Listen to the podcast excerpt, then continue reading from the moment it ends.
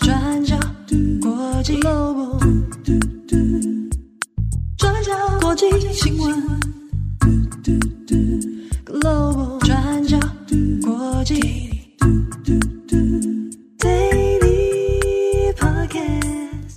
Hello，大家好，欢迎收听 UDN Global 转角国际 Daily Podcast 新闻，我是编辑七号，我是编辑木仪。今天是二零二三年七月二十五号，星期二。好，那今天是七号跟木仪哦两个人在远端录音啊，所以现场这个收音品质可能跟平常有点不太一样，请大家多多包涵哦。好，那我们今天有两则新闻，一个我们要来看一下泰国，我们继续追踪一下泰国的政治情势。第二条呢，我们来看一下中国东北。齐齐哈尔体育馆的崩塌事件，那我要讲一下这一次这个人祸悲剧的问题哦。好，那我们首先先来看一下泰国。好，我们知道在七月十九号泰国国会第二轮总理投票的时候，参众议员们他们根据议事规则，针对前进党党魁皮塔在同一个会期能不能被二度提名竞选总理，已经进行了投票。那根据投票的结果。超过半数的参众议员投票确定他不能再被提名，那基本上也没有成为总理的可能性了。那原本原定在七月二十七号要再举行第三次的投票，那之前外界也预估在野的八党联盟有可能会推出第二大党维泰党的候选人，但是会推出谁很难预估。这是上一次 Daily 跟大家最后讨论到的进度。不过，在这些纷纷扰扰之后，现在又出现了另一个转折。有前进党的众议员不满，他们向监察员办公室陈情，他们认为说，总理的选举不应该根据国会议事规则，而是应该要根据宪法第一百五十九条和两百七十二条。而皮塔无法被二度提名的这个结果，有违宪的可能性。所以众议员们他们向泰国监察员办公室进行陈情，而这个陈情案在七月二十四号交由宪法法庭来做裁决。那也因此，监察员办公室建议暂停七月二十七号即将要登场的第三轮选举。那先前皮塔的前进党有表明愿意把阻隔的机会让给第二大党维泰党，但是保守党把持的很多参议员他们都表态。只要皮塔的前进党在这八党联盟里面，他们就不会支持任何维泰党提出的人选。这个对进步派为主的八党联盟来说是一个很两难的窘境。那也因此，维泰党主席春南以及维泰党党内的高层开始会见了八党联盟以外的几个政党。这些政党包含泰自豪党、团结建国党、泰国家发展党、公民力量党等等。不过，比起八党联盟，要寻求这些政党的支持更加的困难。举例来说，泰自豪党还有泰国家发展党，他们在二零一九年的大选之后，都加入了公民力量党领衔的执政阵营。那公民力量党则是由亲军方人士以及退役军人组成的。那另外，春南也会面了团结建国党，这个也是亲军方色彩非常浓厚的政党。那这些政党，他们都很强硬的表态，只要有前进党在八党联盟里面，他们就不会加入，也不会支持任何维泰党提出的总理候选人。而他们的会面也遭受到不少舆论的批评哦，认为说维泰党跟亲军政党他们会面，就像是背叛了以进步派为主的八党联盟。但是针对这样子的批评，维泰党表示，他们并没有跟这些政党进行台面下的任何私下交易，只是试图用更多的机会来跟更多参议员进行对话，不然几乎不可能在现在的状态下获得更多的支持。那春南也表示，七月二十五号，也就是今天，会在八党联盟召开的会议当中报告这些跟其他政党讨论的内容。好，那有关今年的泰国选举，我们可以说已经从五月一路听到现在了。那当时五月十四号，前进党获得大胜，那他们的党魁皮塔的声望也等于是到了高峰。但是现在面对这么多的波折，也可以说进步派是面临了国家机器的全力追杀。我们回头看，当八党联盟在选后组成的时候，除了前进党之外的另外七个政党，他们都劝他们要放弃修改刑法一百一十二条的这个想法，也就是我们俗称的冒犯君主罪，认为前进党只有放弃这个反皇室的路线，才有可能有机会执政。但是前进党他们认为这个是他们的中心思想，也认为对选民的承诺就是这个。那前进党的主张是认为，如果选择了为政治利益来妥协，那就会被选民淘汰，所以他们坚持不改他们的反皇室立场。不过，其实前进党他们始终也明白，反皇室的立场会激怒泰国的深层国家精英。所以他们虽然是反皇，但是他们也是以偏向务实的态度在面对保守派势力。那皮塔先前也有强调，时代不断的在变化，那国王跟人民的关系也会随之有所改变。所以在现代的民主社会当中，如果适当的安排皇权，这样子皇室才可以因为受到泰国人们的支持以及持续爱戴而继续存在。所以他们还是主张要跟其他政党一样维护君主制，也不会更改宪法第六条有关泰国国王地位的相关条款。只是他们不允许任何人利用君主来作为政治的工具。不过现在非常明显的，现在的局势已经陷入了一团僵局。那虽然皮塔希望能够维持前进党跟维泰党的合作，也会支持维泰党领袖成为新的总理。不过保守派他们的立场也非常的强硬哦，他们说只要他们的合作不变，那他们就非常难以投下赞成票。也就是说，对于第二大党维泰党来说，摆脱第一大党前进党才比较有机会可以阻隔。那现在在维泰党呼声最高的，也最有可能被推出来成为总理候选人的地产大亨斯雷塔，他也话中有话的表示。不排除会有跟前进党分道扬镳的可能性。那现在民众的反应如何呢？目前支持前进党的泰国人民正在集结，想要透过各种方式来表达他们的抗议。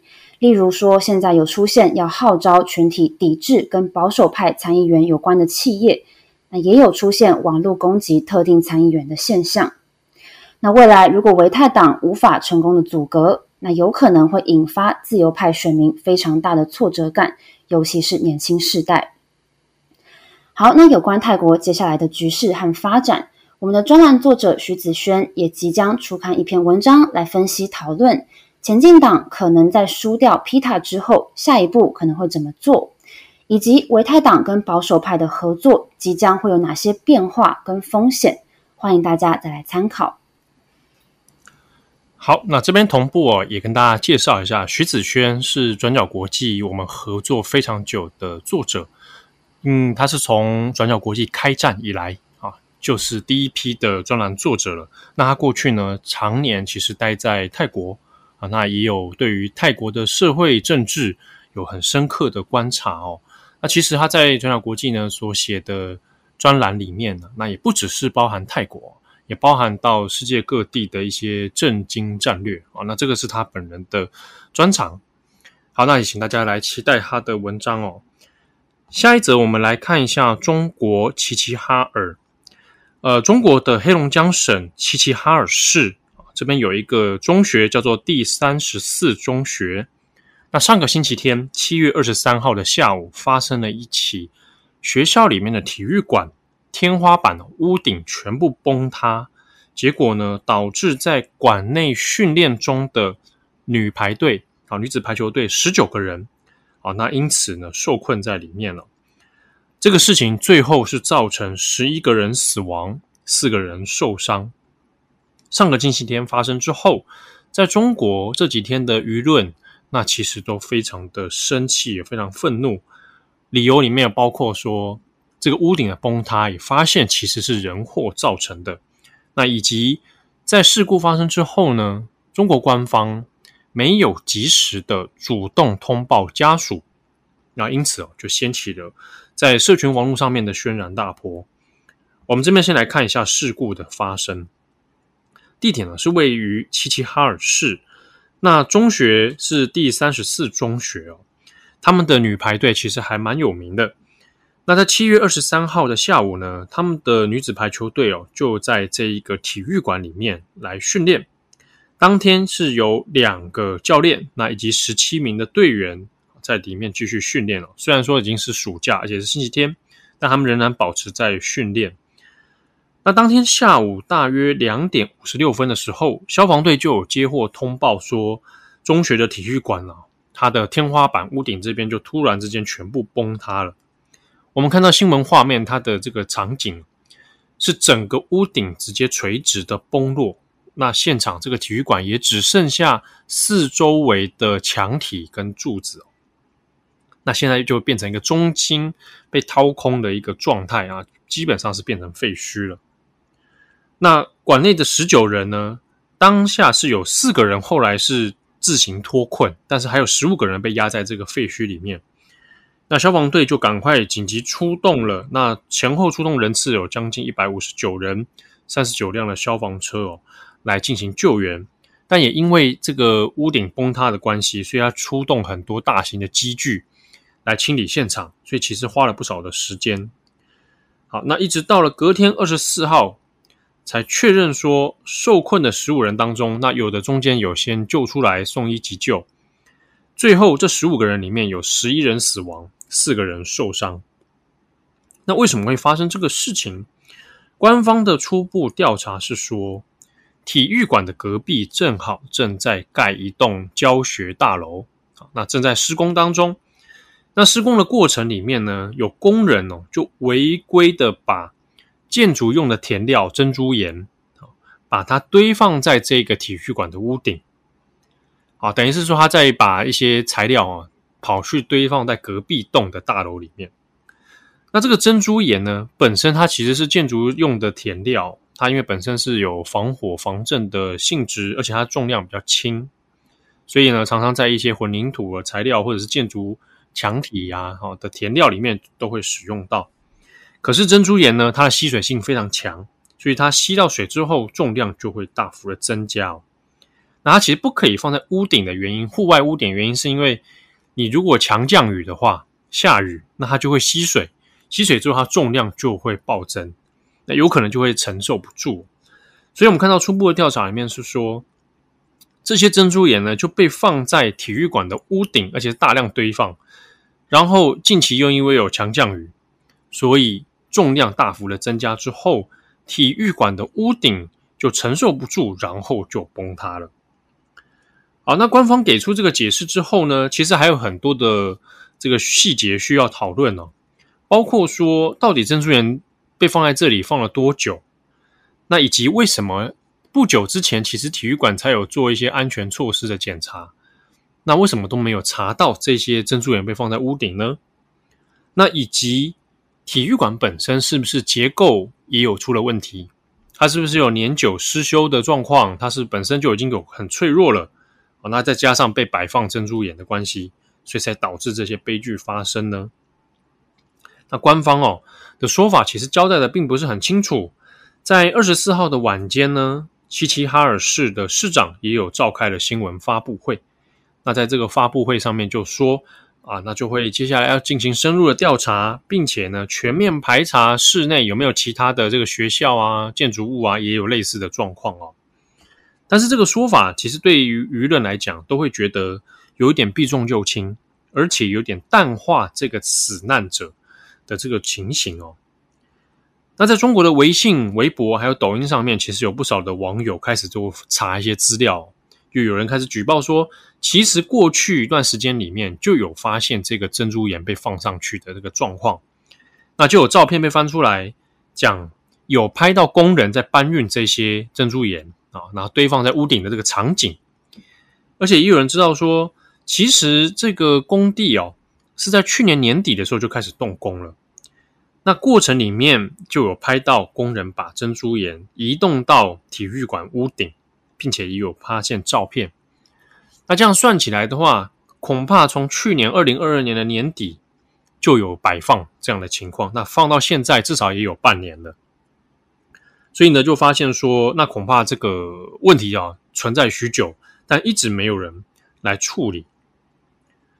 那很多家属呢，其实很不满的是说，事故后来发生了，那也有人被送到医院去急救，但是没有主动及时的来去通报给家属，甚至有的家属是说，他是看到手机的新闻才知道发生这件事情，才知道是自己的小孩。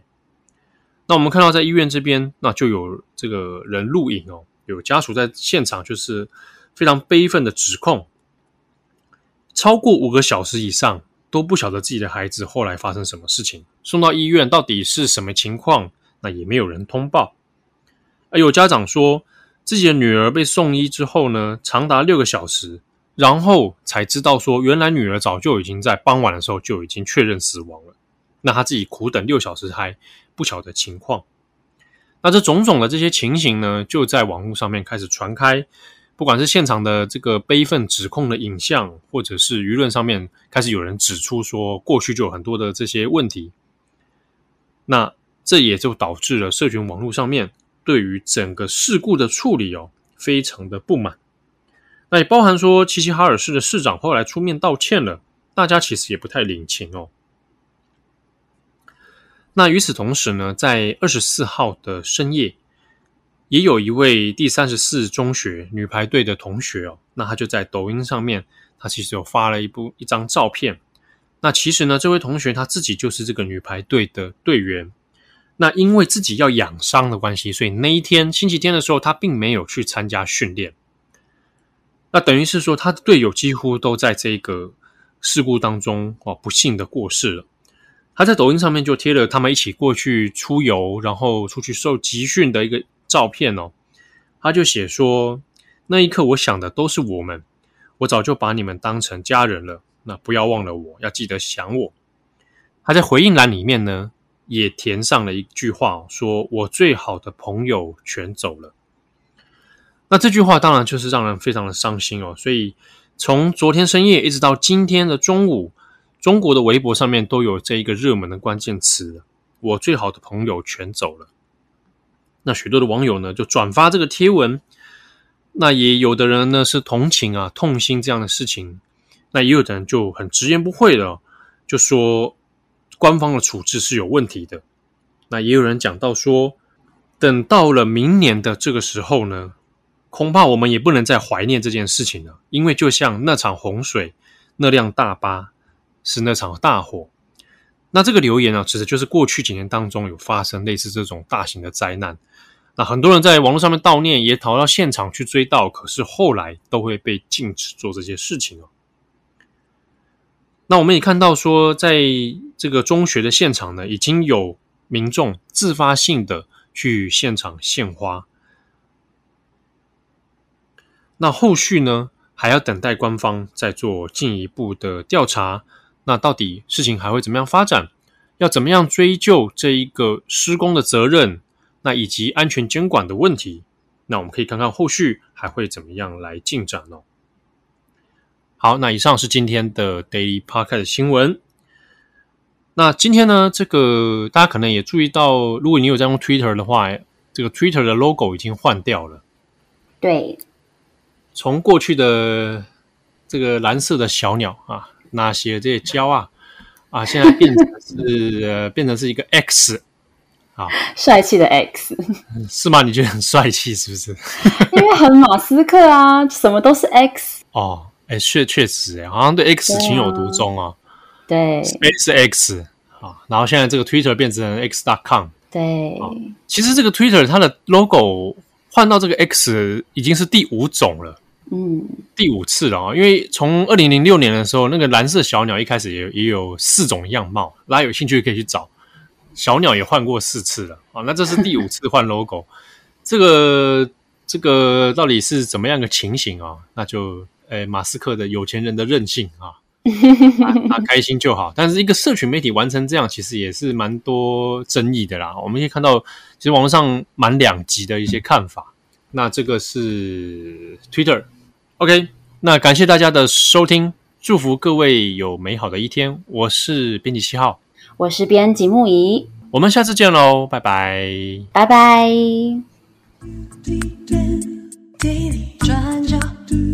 Global 转角国际新闻 Global Daily Podcast 新闻。